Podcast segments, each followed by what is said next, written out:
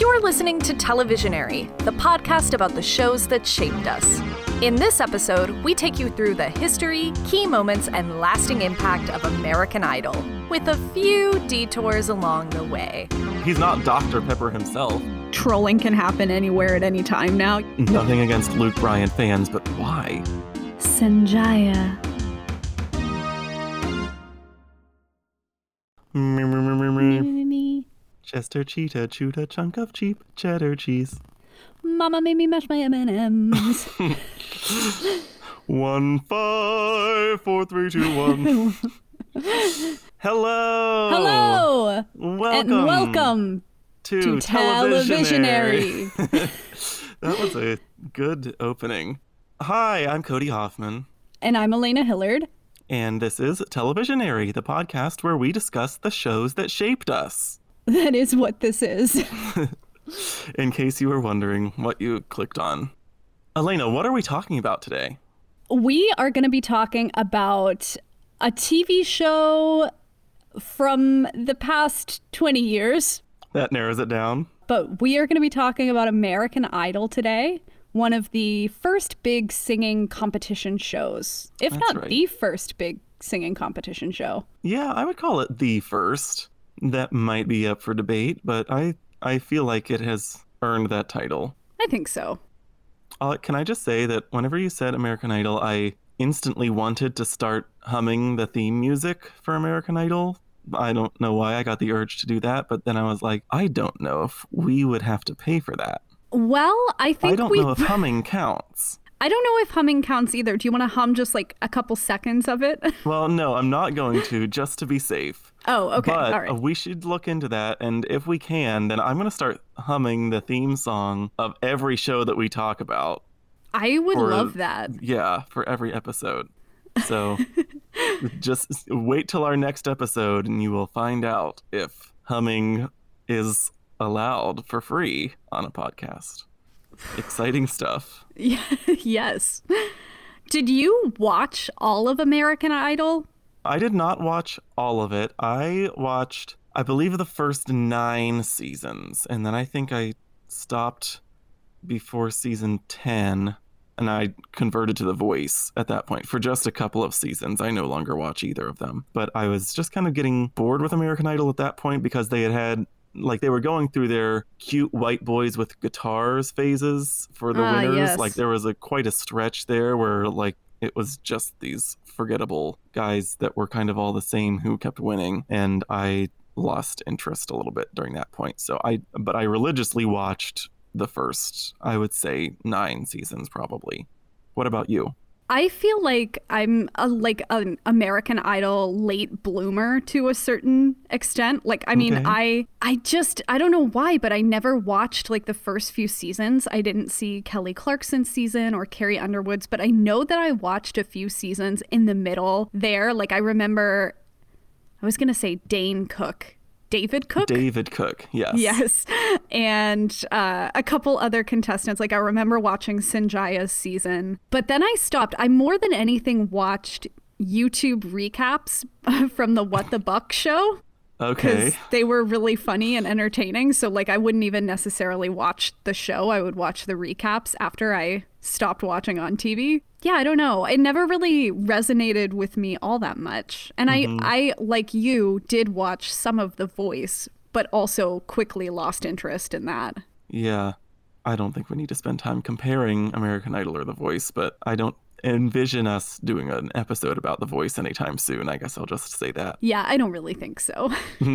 okay, so let's delve into the history of American Idol as we are wont to do at the beginning of all of our episodes. So I feel like most people probably know this, but American Idol was based on a format that originated in the UK that was called Pop Idol. That show debuted in 2001, and American Idol launched in 2002, June 11th, 2002, to be exact. the day before my birthday. A day before your 10th birthday. Woohoo. I just gave away your age. Sorry. It's okay. Uh, we're the same age, so uh, I just gave away mine too. I mean, not exactly the same age. I am two weeks older than you. We're twins. Almost. We look like it. Yeah. okay.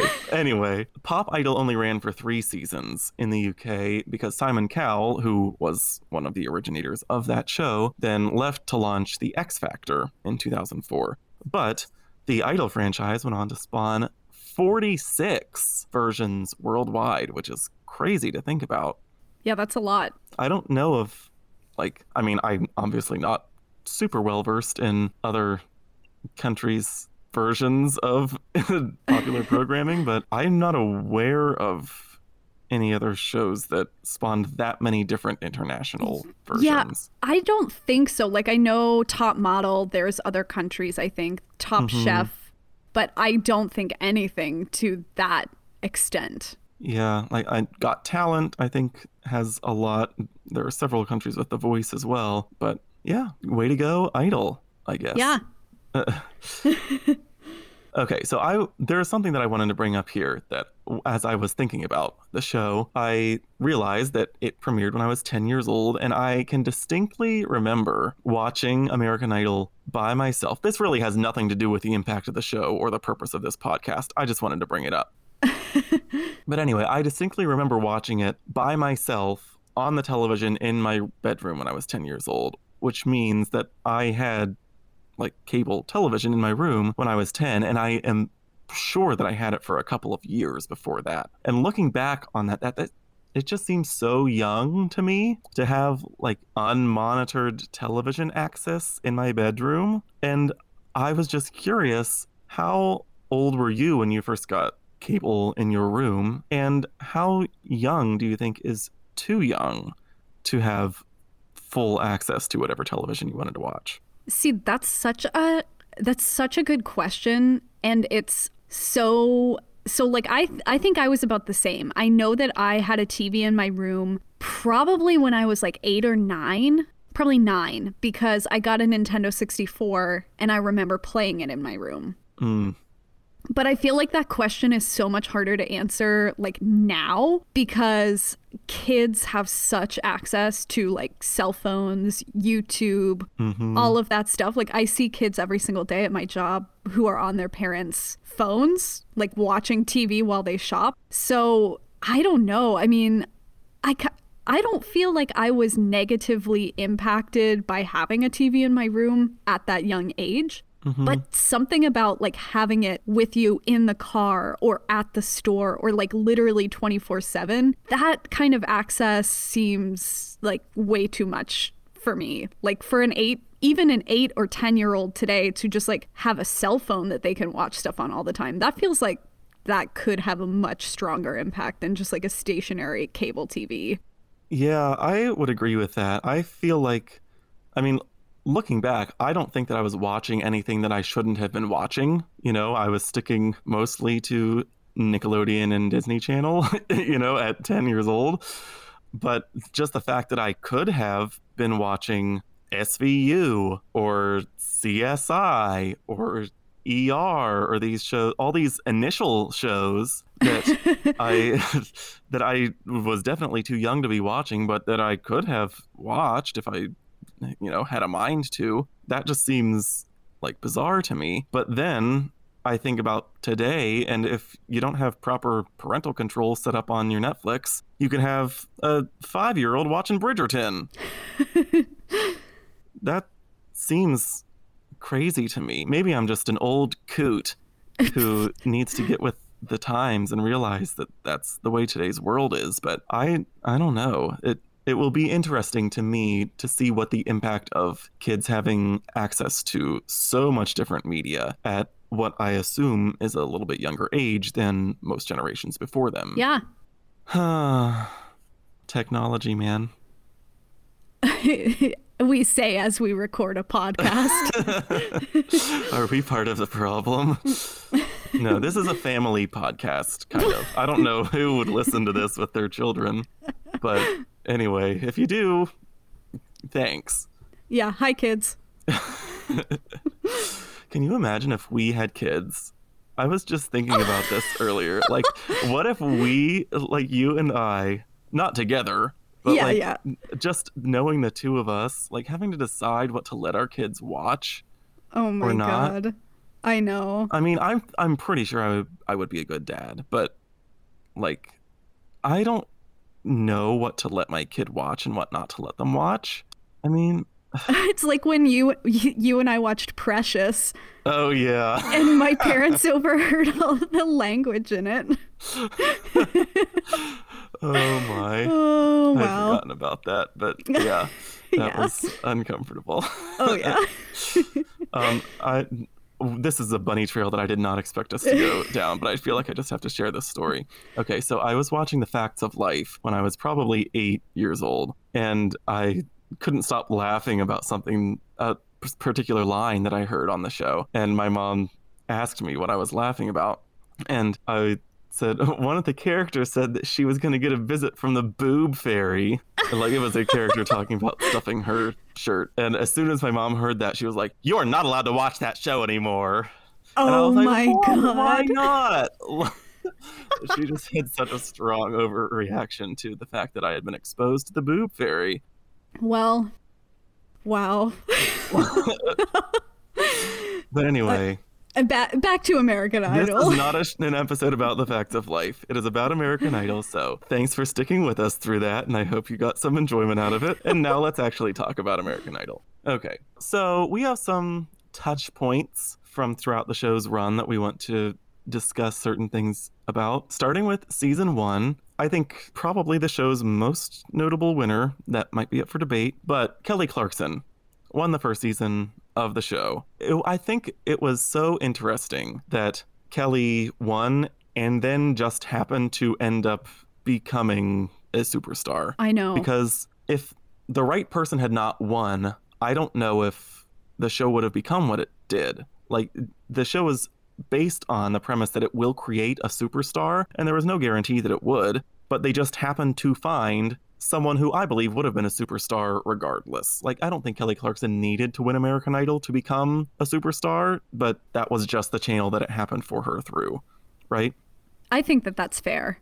I mean, I love Kelly Clarkson Me so much. So maybe I'm biased. But yeah, I think like it just worked so well in the show's favor to actually happen upon someone who had the appeal and the talent to create this massively successful career.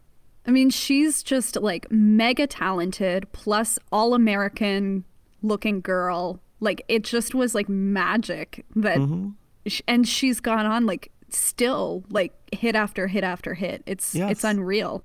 Yeah. Like, I don't think that uh, Kelly Clarkson needed American Idol, as I said, to become a multi platinum, Grammy winning, now Emmy winning talk show host, too.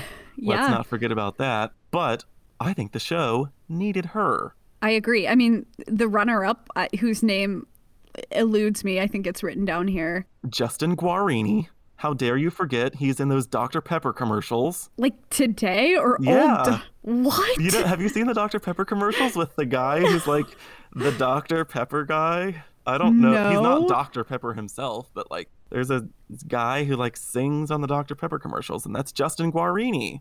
Wow. Okay, no, I did not know that. Has he done anything else? I think he was on like Access Hollywood or one of those shows as a host for a while, Interesting. but I don't think he's really done anything musically. I, I mean, he might have released an album.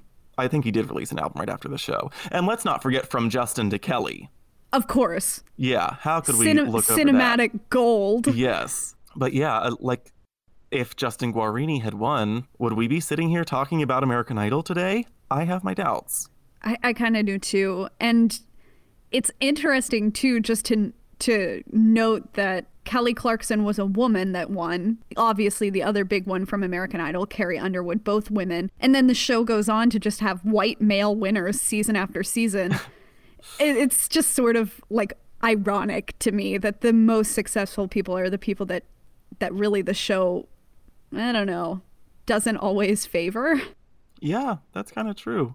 Like, I don't know if there's an official ranking of the most successful alums of the show, but I mean, Kelly and Carrie are clearly at the top. And then you've got like Chris Daughtry, maybe, Adam Lambert, Jennifer Hudson. But anyway, Kelly Clarkson, let's go back to her. Her coronation single, if you will, A Moment Like This, reached number one on the Billboard Hot 100, which was an indication that the show actually could produce stars that had an effect on the music industry. Like it was not just going to be this isolated thing, it was really producing commercial returns in a way that was not guaranteed, but that was really sustained throughout the first several seasons because a lot of the other winners ended up going to number one with their first single as well and, you know, producing number one albums, all that stuff. Also, in season one, we have something that sort of becomes a theme for the show, I think, which is the first openly gay contestant of American Idol is basically told to completely hide that part of his life because the show feared that if he was openly gay, he would somehow have an advantage. Well, see, that's what I'm unclear on. Uh, the source that I found, his name is Jim Verraros, by the way. I don't remember where he placed, but it wasn't like he wasn't in the top half of the top 10. But the source that I found says his sexual orientation was revealed on his blog before the show, but it was removed during the competition after a request from the show's producers over concerns that it might be unfairly influencing votes. So I don't know if that means the producers thought that it was going to unfairly influence him by making people not want to vote for him because he was gay, or if they thought it would be unfair because he would get all of the gay votes. See, the way that I read it from whatever source that I saw this in, which I can't remember now. I don't know why I'm talking so halted, but I think that I saw it stated that they were afraid that it would be an unfair advantage, that they thought that he would garner support from the gay community that would give him an unfair advantage. But that could be wrong. I could be misremembering, but I feel pretty certain that that was what I read. And I thought that that was a really strange theory because at this point in America, what, 2002, right? hmm So, like, gay marriage was still a hotly debated issue. Like, it was definitely not the world that exists today. And I think it could have easily been a disadvantage for him. hmm And also, like, uh, something about this and like other parts about the show, it's so weirdly conservative in a way. I don't know if you have that feeling. I definitely share that feeling. I was thinking about some of the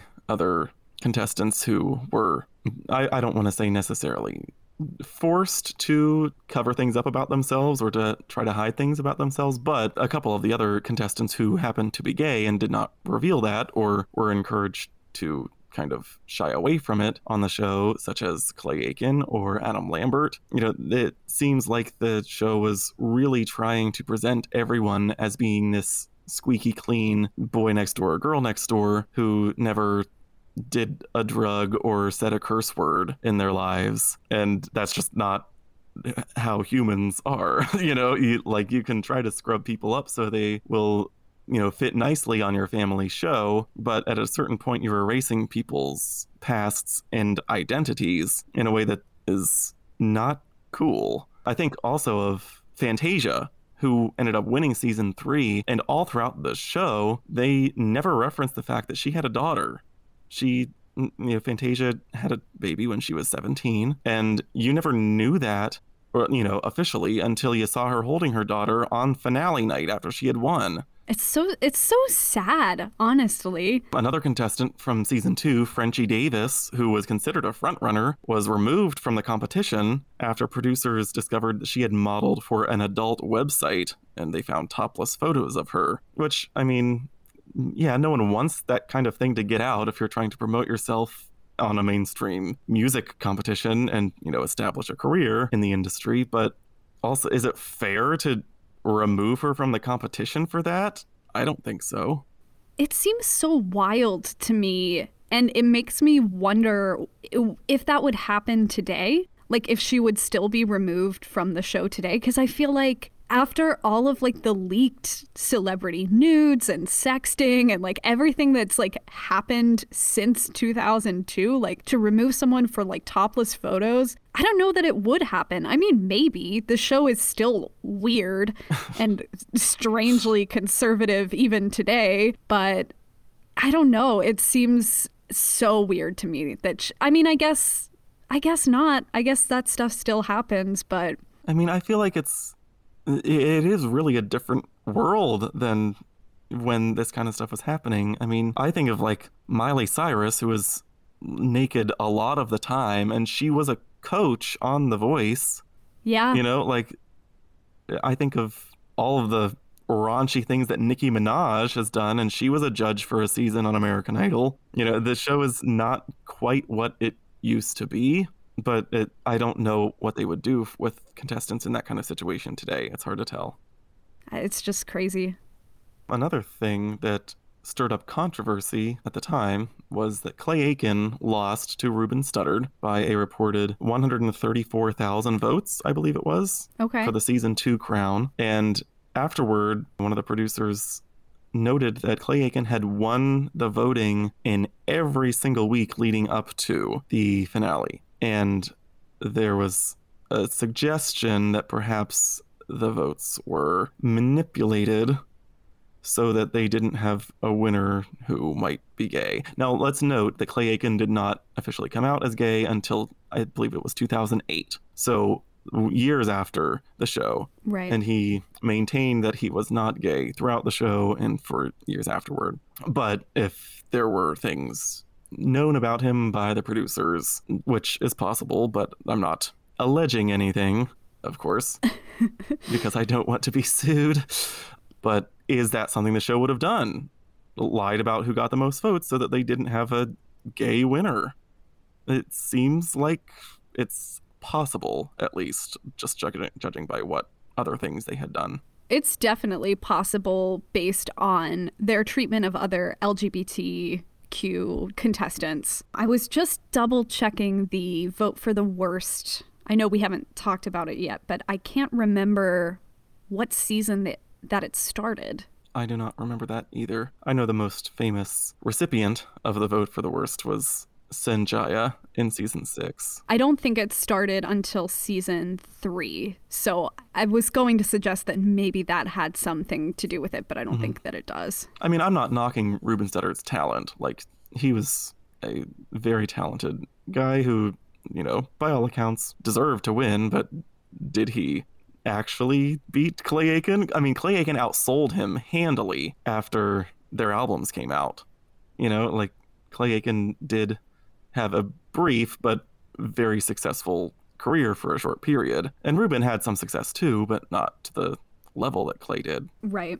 The world will never know, probably. maybe. All right, let's move on to one of everyone, well, I don't know if it's everyone's favorite alum of the show, but certainly one who made an impact William Hung.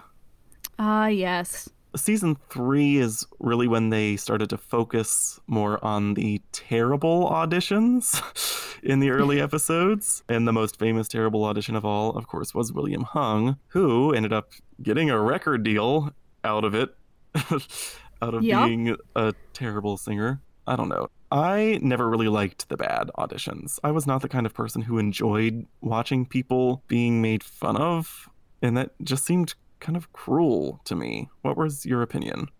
I kind of feel the same way. I mean, it is obviously entertaining. There is a lot of science out there surrounding like comparison and specifically negative comparison, looking down on someone actually does make you feel better about yourself. So, like, there's a reason why it was included and why people liked it. It's been studied, but it's just another way for me in which the show feels really conservative, dated, like old school, kind of like the America of yesterday. Like, I think focusing on these negative auditions, like, it feels really bad to me and it feels like something that wouldn't happen today and in a way like not to talk about the voice too much but like i feel like the voice is kind of an anti-american idol in a sense in that it really does its supposedly does its best to not show any bias and only showcase like talented people. Mm-hmm. So I don't know. It, yeah, sometimes they're fun to watch. I never really enjoyed it. I think that I usually skipped the audition episodes and kind of started with like the Hollywood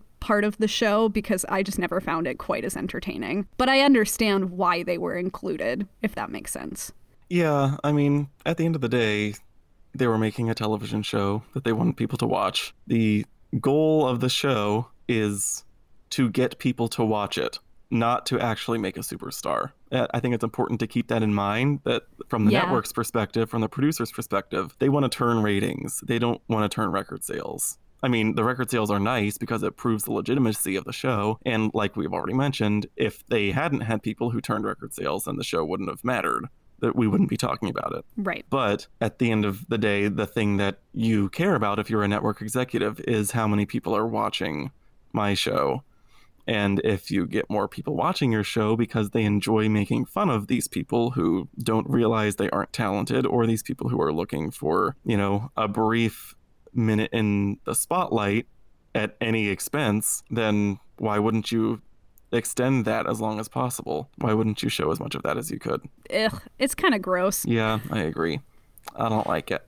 Season three also had Jennifer Hudson, right? It did, yes. And um, she was considered a frontrunner until she was eliminated after rolling blackouts in her hometown of Chicago. And then she went home the next night because no one could get the phone number off the show to vote for her.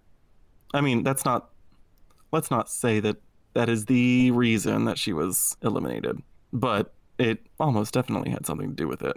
Yeah, and it's not the only time that like geography played a part in winners or losers of the show. Like I think there have been winners before that kind of only won because of their home state really rallying behind them. So it really sucks that that didn't happen for her, mm-hmm. even though she went on to have a pretty solid career otherwise. Speaking of that, Kris Allen, who won season eight, one of the anonymous white guys, he defeated Adam Lambert, who was seen as the clear winner of that season all right. throughout. And that's attributed mostly to a strongly organized vote campaign throughout the entire state of Arkansas, because that's where he's from. And there were, you know, coordinated efforts to get Kris to win.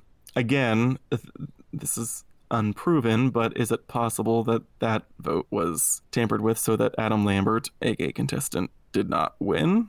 no one knows, and I am not officially alleging that. Yeah, this is all some, just. It is. It is not libel. it, well, I'm not printing anything. It's not slander, but it it is something to keep in mind. His sexuality was not addressed on the show, but photos of him kissing another man surfaced during the competition. Was letting Kris Allen win the show's way of steering clear of any possible controversy? Maybe, but I feel like by that point, there would not have been controversy with having a gay contestant, especially one as talented, you know, beyond belief as Adam Lambert is. Yeah. And Adam Lambert, too, I feel like there's something about his appearance and sexuality that's like maybe more palatable to like even more conservative Americans. Like, mm-hmm. I-, I don't know, like he's just sort of like one of those just attractive people regardless of what his sexuality is. honestly, I'm saying all this and I'm like, I can't even really remember what he looks like, but I, I just think like everything about him talent looks personality like it would have been surprising to me if like a, there was any sort of backlash to him being gay but i mean who knows yeah moving right along carrie underwood won season four she is now considered to be the most successful winner, I guess, in terms of record sales. But I feel like Carrie is another example of if they didn't have another huge superstar after Kelly, the show probably would not have lasted as long as it has. Right? I agree. Yeah, definitely. She also kind of sets up the weird connection between like country music and American Idol, mm-hmm. where I feel like country music sometimes like absorbs contestants from the show to like varying degrees of success. Yeah, uh, definitely. I I mean, that's something that's still continuing today. I think of any genre, country has had the most American Idol contestants have some degree of success. You think of Yeah. Kellie Pickler, Gabby Barrett as a recent one, had who just had a hit with I Hope, and you know there have been others like. Why can't I think of any? There have been I know there others. I know there's more. just take our word for it. You want to talk Sanjaya? Sanjaya. Yes. so this is really fascinating to me because this is this is where the vote for the worst campaign really took off. It had been going on for seasons, but with Sanjaya's presence on the show, it became very obvious that there was a kind of a vote for the worst thing going on. Not that he wasn't talented at all, but he made it way further in the competition than he probably should have. Yes, I would agree with that. I was never a Fanjaya myself, but I I remember like the crying girl. Do you remember the crying girl? I do. You're the crying girl. So clearly he had some actual fans, but probably not enough to actually justify making it as far as he did. Yeah, and he became like kind of known for his like hair and wild antics. I wonder if he was a contestant today, if he could have been like some sort of like Disney Channel kind of artist, considering his fan base did seem to be like young girls. I feel like there could have been like an audience out there for him. Maybe. I don't know. But I had a question that I specifically wanted to bring up about Vote for the Worst, and I'm just going to read it to you. Okay. So, do you think that Vote for the Worst campaigns would have been a big deal or as big of a thing if the show itself wasn't set up to be kind of mocking or negative? I'm trying to draw a connection here between the bad auditions and then the vote for the worst. Like, did audiences feel like this was okay behavior and like a good way to participate because the show itself was just sort of this environment that kind of celebrated bad contestants? Yeah, I mean, I feel like that does kind of make sense because I'm not aware of any other talent show on TV having a vote for the worst campaign, and also no other shows were as kind of mean as American Idol was at times through the audition process and through Simon Cowell saying horrible things to people all the time. That I feel like it the show did kind of establish itself so that people felt comfortable like just kind of screwing with things. Like you look at William Hung, who had, you know, a short lived career making terrible music, and he, he ended up selling more records than some of the incredibly talented people on the show, and it was all kind of a joke. So I think that there was a group of people who were like, yeah, this entire show is a joke, and let's show them how big of a joke it is by making someone who is a joke into a contender. Yeah, I think that that's fair. It's like kind of like a precursor to like trolling. hmm You know, like people were trolling the show Yeah. by doing this. Maybe it's also just a response to like the kind of squeaky clean image that the show tries to put out there too. Like they really try to like make it this like all American, nobody's gay, everybody's straight, white and happy.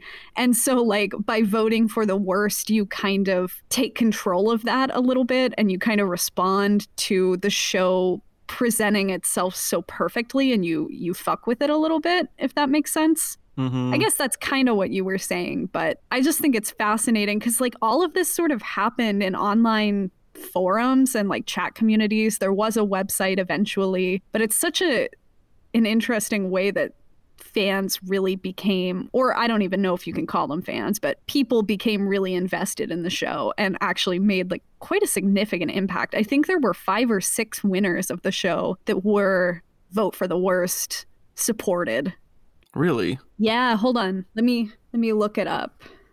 Carrie Underwood, How? Taylor Hicks, Uh, I mean, that one kind of makes sense. Blake Lewis was a runner-up. Yeah, he lost to Jordin Sparks. David Archuleta, All he lost to David Cook. Kris Allen, He won over Adam Lambert. Lee DeWyze, He also won over Crystal Bowersox, who was robbed. Scott McCreery, I didn't think Scotty McCreery was bad, but he was like it, I feel like Scotty McCreery was just a victim of being too talented for his own good at his age. Like he was 16 and had this crazy deep bass voice that just Oh, sounded wow. sort of ridiculous for a 16 year old, but he had a good voice and he's gone on to have a legitimately successful career in country music. Philip Phillips. Philip Phillips, he he was one of yes, the the white guys that won the show. And then another runner up, Kree Harrison. Okay, she I believe was season 12, which I did not watch, but another country contestant. But yeah, those are all of the ones that they helped. Okay, how was Carrie Underwood vote for the worst? Bo Bice was second place. I have no idea, but was Bo Bice not worse than Carrie Underwood? Give me a break. they also so they they also voted for Jennifer Hudson as a vote for the worst. Um. Okay, Yeah, I don't know. I don't know how they picked these people. I think that they don't deserve any more of my time. I agree. It is an interesting phenomenon to think of that happening on the show, and the fact that it hasn't really translated to other shows. I mean, there are people who will troll everything for all of eternity just for the sake of it, but maybe they just lost interest after American Idol stopped being so popular. Yeah, and I think like the world just changed too. As you said, like trolling can happen anywhere at any time now. You don't need like an online forum to do it. yeah, that's true. I don't know. Well, one other fun thing that I just wanted to mention that has real, no real impact, but something that I had forgotten about and relearned when I was researching. Remember when Ellen DeGeneres was a judge for season nine of American Idol? I don't remember that at all. There's no real significance to this, but I had just totally forgotten about it and thought it would be funny to mention how weird it is. It is very weird. Yeah. Okay, on to the next thing. So, American Idol was a huge cultural phenomenon, of course. It was the number one show in America for an unprecedented eight consecutive seasons. Wow. From 2003, 2004, which was the third season of the show, through 2010, 2011, which would have been the, let me do the math, the 10th season. Like, that's crazy. It is. And yet, somehow, a few years after that, after season 15, Fox decides, yeah, we're going to cancel it.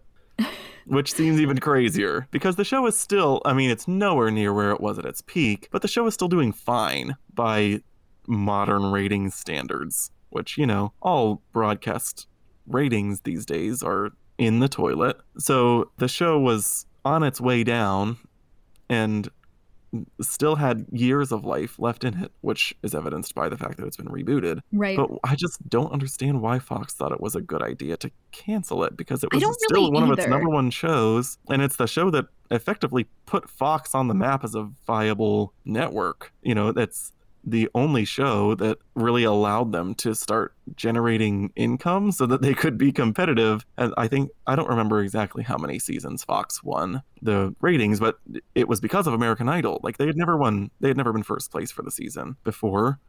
And you know, American Idol totally changed their fortunes. So to get rid of it just because it was not what it once was just seems stupid. It does. I mean, look at in a way, it reminds me of Survivor in that, Mhm. like, it, of course, ratings went down for Survivor, but it was still like steady enough to s- keep on the air. And uh, obviously, that was recognized by other networks because as soon as the 15th season ended, NBC and ABC and then Fox entered into this bidding war for the rights to the show. And NBC, it kind of surprises me that they were so eager to get it because they already had The Voice, which was doing better than American Idol at that point. Right. So And why- didn't they? And they have America's Got Talent. That's what I was going to say. Mhm.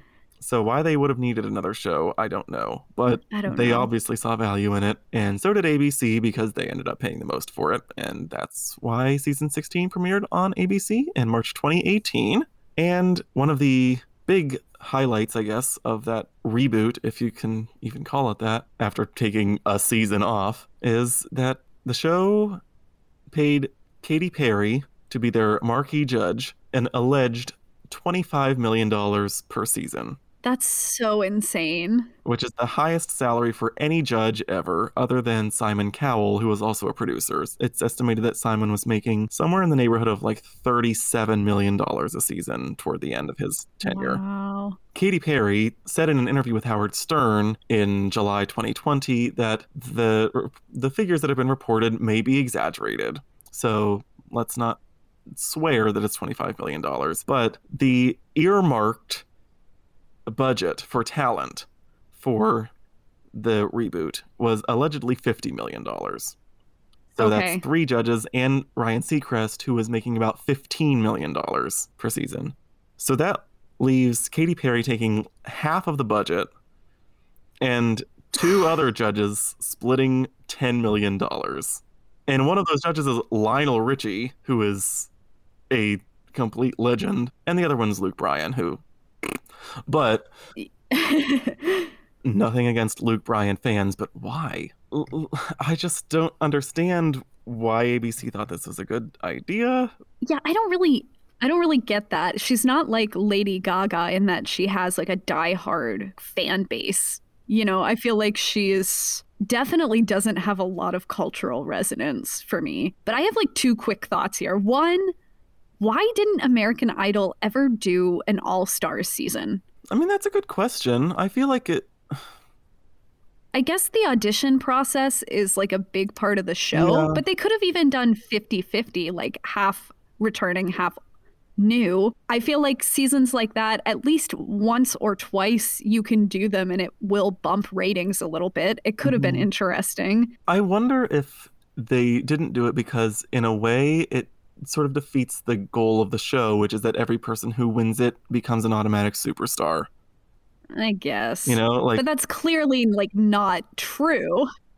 right. But the conceit of the show is that everyone who is on it becomes an international celebrity, and if you are having them back to compete against each other to see who is the most popular, then it's sort of like, why are we cannibalizing ourselves? I guess if that makes sense. Yeah, I guess I that's know. true. It just it surprises me that they didn't even try it because so many other reality shows do that and it's usually fairly successful. Yeah. My other thought though is like I guess it, it had to just be a money thing, but the show could have just gone to like CMT and just become a more like country focused show. I was thinking about that and I'm I know it's like just money and like the fact that that's not a network, it's cable, but it almost would have made sense for it to go to CMT. Yeah, that's not a bad proposition. Or they could have spun off Country Idol or something like that. I don't know. It, it is an interesting phenomenon, I think, these days that we have all of these reboots or, you know, shows that switch networks or whatever the case might be. And networks just seem to want to pay out the wazoo for these properties that might not do anything for them. You know, like, it's it's crazy to think like ABC is willing to spend 50 million dollars on talent for a show that I I mean I don't know what the going rate for ads would be, but there's no way that the show is generating that much income like to justify that in my mind. I like I said, I don't know the financials of you know what American Idol is doing, but it just seems like they can't possibly be making money off of it. I don't know. Well, I mean, that connects to a much larger conversation, which is like, how is anyone making money in TV these True. days? But we won't get into we that. We don't need to touch on that. Well, I think we can kind of start to get into the impact that the show's had at this point. There's, I mean, as far as I know, there's not too much to talk about with the reboot. No, there's really not. I had mentioned Gabby Barrett earlier. She's really the only person who's come out of the ABC version of the show who has had any measurable level of success. But the significant impact of the show on the music industry is really seen from the first probably five seasons, I would say, right? Yeah, that's fair. The alumni of the show had received between them 54 Grammy Award nominations and 13 Grammy Awards by the end of the show in 2016, the end of the Fox show. Important to note that Carrie Underwood was the winner of seven of those 13 awards, but still, that's no small feat. Idol alums had achieved 458 number ones on various Billboard charts by 2016, with 100 of those achieved by Kelly Clarkson alone. That's so crazy. Idol's contestants have sold more than 60 million albums in the US, resulting in more than 80 platinum records and 95 gold records.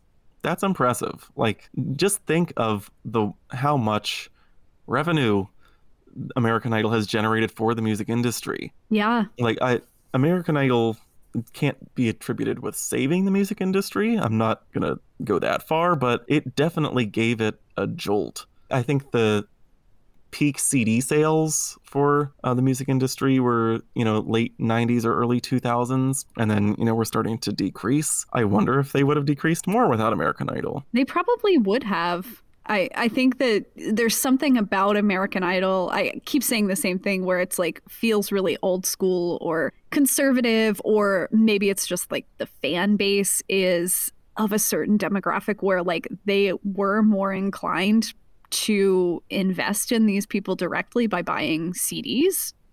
I don't know. Yeah. So I think that even though the show was a proven success, obviously, with the Billboard charts, the record sales, the Grammys, there was still sort of a, a little bit of pushback from what I was reading within the music industry, with even like mentors from the show. I think it was Sheryl Crow and Usher were both mentors at one point on the show. And they both critiqued American Idol for its commercialism. And then other like industry vets like Elton John criticized the show because it sort of fast tracked contestants to success. And even speaking in response to the success that like Carrie Underwood and Kelly Clarkson had, all these people were like, yeah, well, I mean, they can sell records, but like they're still not going to prove themselves until they're like playing in bars and working their way up from the bottom. And so it's it's kind of weird. It's kind of this old school new school divide or maybe it's just people feeling like these contestants didn't earn their success but i think that it's interesting to note that the music industry even if it was helped and even if these people were successful still were very critical of that success. Yeah, I think it's interesting that the show did get such pushback because the fact that these people were making any kind of dent in the music industry at all meant that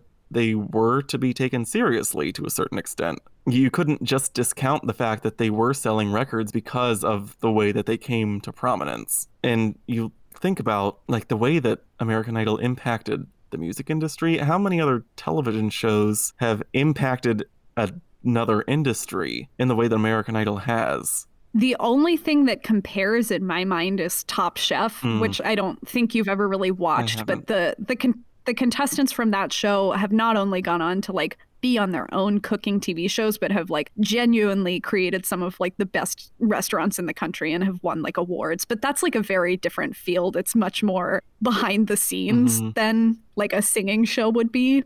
Yeah, but still, you know, so many people were critical of people who were having success. Like, is it just that they were bitter that some of these people were outselling them? Or is it that they really didn't think that they deserved it because of a lack of talent? I don't, I, I mean, you can't say that some of these people weren't talented. It's obvious that Kelly Clarkson, Carrie Underwood earned their success because of their talent. In that way, it doesn't matter what avenue they took to the top, and it doesn't matter that their success was essentially overnight because they've sustained it. And, you know, sure, there were a lot of people who kind of had this flash in the pan. You think of Clay Aiken and Ruben Studdard and Taylor Hicks, who had a, a number one album and everything. You know, these people who have totally faded back into obscurity as far as their music careers are concerned. Yeah, and I mean, there's always been one hit wonders. Mhm. Like, it's not like this was a new phenomenon for someone to just like have a a brief, as you said, flash in the pan success. Like that's that's been around since like music began, Yeah. like quite literally. So I, I don't know. I I think it's weird and it kind of connects i know we wanted to talk about like this was kind of one of the ways in which people without connections to the music industry were able to break through in sort of a pre social media world. So I feel like there is a, a little bit of a connection there, even in the way that today people view YouTube success stories. They kind of tend to look down on them, even if these people have a huge audience. Yeah. I feel like American Idol sort of hit right at this moment where the world was changing. You know, the way that we consume media was changing. We didn't have YouTube or social media yet at the very beginning of the show, but those things started to come about, you know, in the first several seasons of the show. And American Idol was one of the few ways that people could rise to stardom outside of the traditional record label system.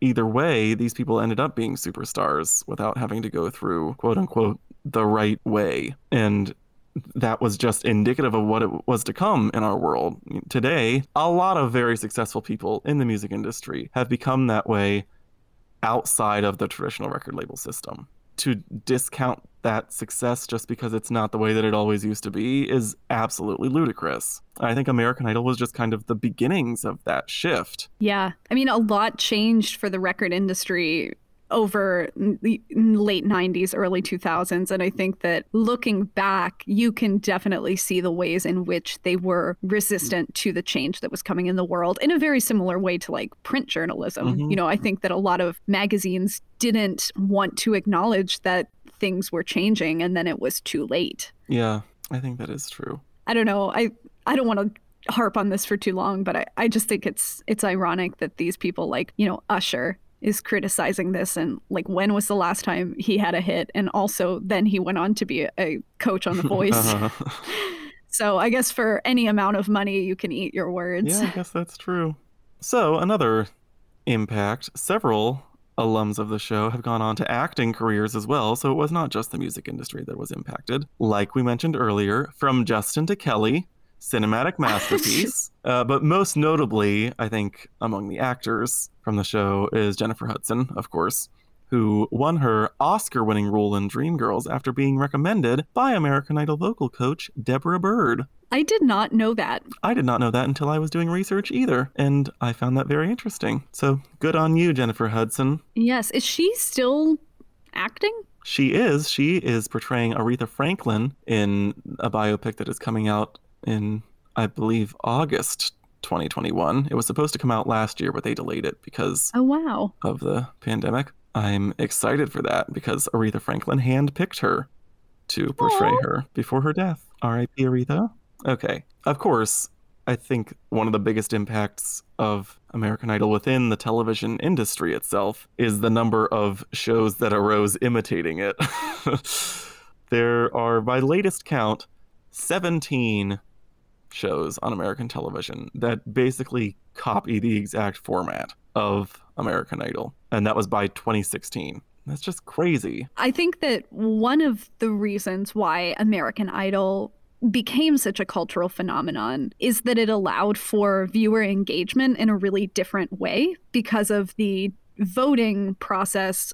It allowed viewers to have like a direct impact on the show. And I think that that changed a lot of things. Was it the first show to allow for voter results? I don't know if it was the first. I I would say no because I know that Big Brother, which premiered before American Idol, allowed the public to vote on who was going oh, to yeah. Be. In its first season, the rules were quite different. So the public was deciding who was being uh, eliminated from the Big Brother house. And that was by, you know, calling in and voting. Okay. So I wouldn't say that American Idol is the first to allow viewers to engage with the show in that way, but it definitely, I think, changed the way that people thought about their favorite shows. You know, I, it gave them a voice. People wanted to feel like they were having a hand in creating a superstar. You know, they felt like their votes mattered, I think, and that, you know, they were going to have a potential impact not just for the show but afterward. You know they if they're lifting these people up to have a career then that's cool to think that you were a part of that because of your votes yeah i think american idol did a good job of creating personal connections mm-hmm. with the audience, not only like with their storylines involving the contestants, but I think that there was something about that the voting process and creating the next superstar and getting really invested that felt almost like interactive to people. Like mm-hmm. even though they weren't necessarily talking to the contestants directly, their vote was like an initiation into conversation and then the result on the show was sort of their their response back in a way. Like there was a back and forth, even if it it's very different than like a conversation but there is like a back and forth. There you are getting something in return from your investment of voting and watching the show. So i don't know it's fascinating. Yeah it is I, I don't know what made me think about this, but I feel like around the time that American Idol was like very successful, after social media had like sort of come into play, you saw a lot more interaction with fans and TV shows in a way that I feel like was really unique. Like, do you remember how there were so many campaigns to save TV shows in like the mid 2000s where like viewers would kind of like get together online and then send like light bulbs to the studio? Do you Yes. remember that? I do remember that. I feel like I, I don't know. It doesn't directly relate to like calling in and voting for American Idol, but I think that things really started to change in the way that people interacted with TV at this point. And I think part of it was shows like American Idol, like voting, having your voice heard. And then part of it was the rise of social media. It kind of made it possible for any TV show to have a social component to it. Like, even if you weren't voting, even if you were just like sending light bulbs in or tweeting at an actor from the show, like you were getting more social engagement. Mhm. And it all just sort of like was the snowball effect of like these reality shows and then social media. And like now we're at the point where we're in today where like the lines are very blurry with like audience and show interaction. But Yeah, I think that's a very good point. Before American Idol, I would say there were shows that people always had to tune in at the same time every week to watch and you know they loved the characters or whatever and felt this connection to them but they didn't it was always one-sided. You know it, it was the show was coming at you and you couldn't do anything to tell them how much you loved it i guess. And with american idol you could have a direct impact on the show and you see the results of your fandom paying off. So i think in that way, it probably did inspire some of these online fan campaigns and this forming of online communities, you know, with different shows, not just reality shows where people had a say in what happened. But it really, I think, did open doors that, you know, have led us to where we are today, where you aren't nothing if your show isn't being constantly tweeted about. So I think now is a good time to broach the subject of is it possible for a TV show to achieve the kind of cultural ubiquity that American Idol did ever again, or has the media landscape just changed too much? That's a really good question. I I'm not sure. I think oh, I want to hear what you have to say before I say anything cuz I have been like back and forth about this question all week. hmm So I will go on record saying that I don't think that any show will quite achieve the level of widespread success that American Idol did. But there are incredibly popular shows still being made today, most of them from streaming services. And I think that the reason those shows don't feel as as impactful maybe as American Idol does is because there are so many other options. You know, American Idol aired at a time when cable was exploding, yes, but still you had the four broadcast networks and you had a few dozen cable alternatives. And most of those cable alternatives weren't really producing their own content at that point. So you were still basically, you know, limited to a few dozen to maybe a hundred different shows that you could choose from. And American Idol just checked enough of everyone's boxes to become a juggernaut. Nowadays, you've got 500 or so scripted television shows in development across dozens of networks and streaming services. And yeah, every now and then one of them strikes gold and really taps into the zeitgeist and becomes that topic of conversation. But will any of them be able to sustain that in the way that American Idol did? I doubt it. And will any of them ever reach the level that American Idol did in impacting other industries? You know, the way that American Idol has impacted the music industry or generated actors or people who went on to host and do other things. I don't see it happening myself. The thing that I just keep coming back to is that I feel like every 10 years or so, there's another show where we all go, is any show ever going to have the impact that this show had? Like, you can say it about American Idol, you can say it about Game of Thrones, a very different show. And, like, obviously, in numbers and viewers and and like they're hard to compare, but I feel like we are always going to have that, or at least I hope that we always have these moments where we're like, wow, nothing's ever going to be like this again. Nothing's ever going to be this popular again. But inevitably, like something will. It will just be different. So I guess that's sort of like a political answer to the question.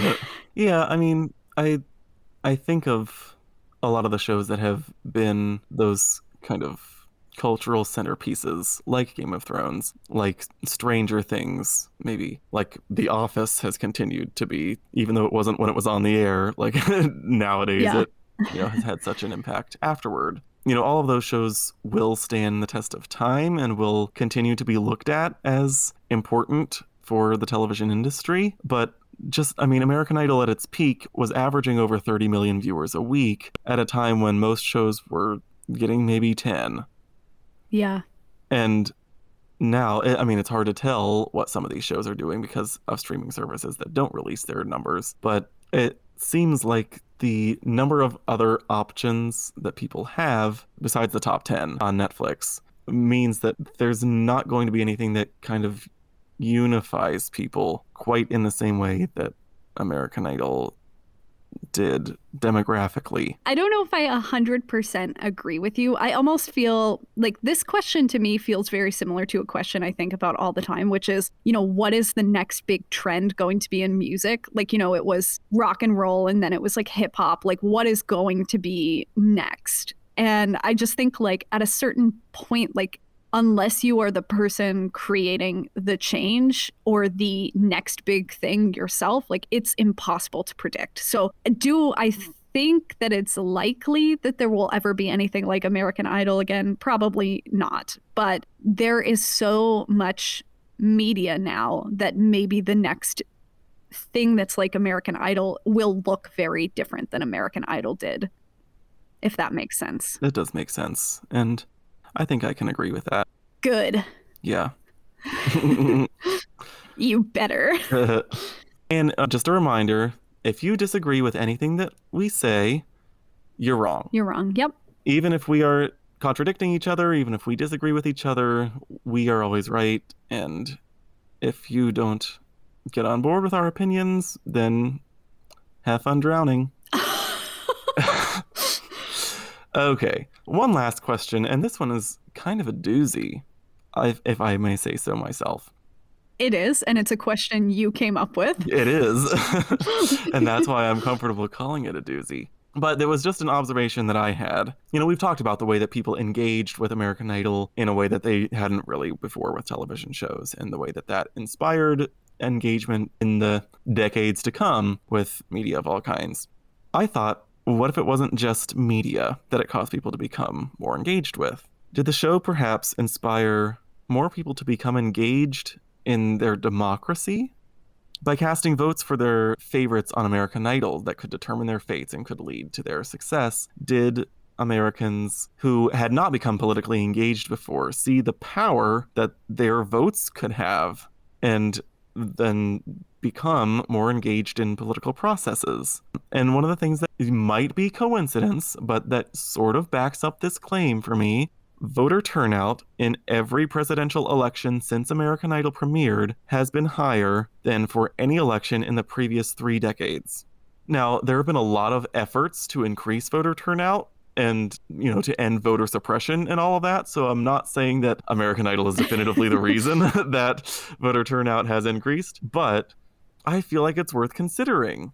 I thought that this was like crazy when I first read it, but then the more that I thought about it, the more that it made so much sense to me. I think that there's something to it. Like, even myself, like voting, I feel like a similar feeling to like watching a show like American Idol or another competition based reality show. Like, I had a really similar experience when I voted most recently. So, I think maybe there's something to it. Maybe not only just people realizing their impact, but also realizing that it's kind of fun. Like, I think it's possible. I mean, I definitely think, yeah, like there's been a lot of campaigns. Like, I'm sure social media has made an impact. And I mean, this is, well, I don't want to go there.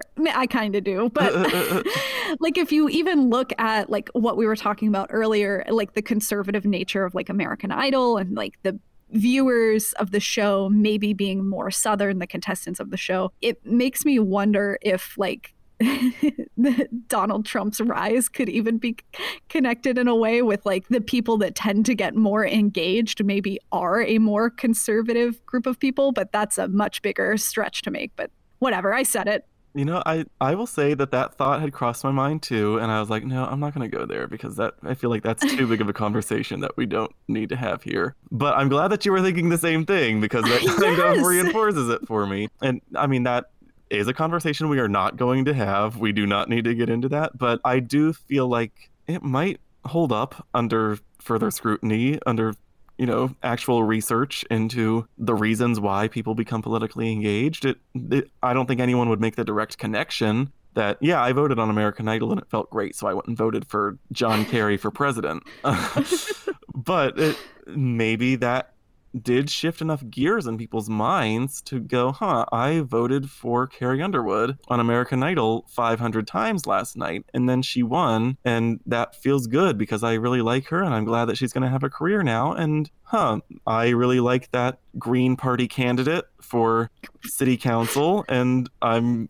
going to go and vote for them because maybe then they'll have a successful career. I don't feel like it's out of the question to, to suggest that, right? I, I definitely don't think so. Except I think the fact it... that someone who voted for Carrie Underwood might also vote for a Green Party candidate. I mean, I think that there is a connection. Maybe it's not a direct American Idol connection, but things have shifted in the past 20, 25 years now people are able to engage in such a different way with TV, with everything. Like everything is all about being plugged in and engaged and like present in like social communities online and like the way that things are happening the way the wheels are turning for everyone now it's just i think it all does connect to people also becoming more engaged with voting choices and probably many other aspects of their life as well. Like, I think we're all just interacting in a very different way because I think we all do feel on some level that we have a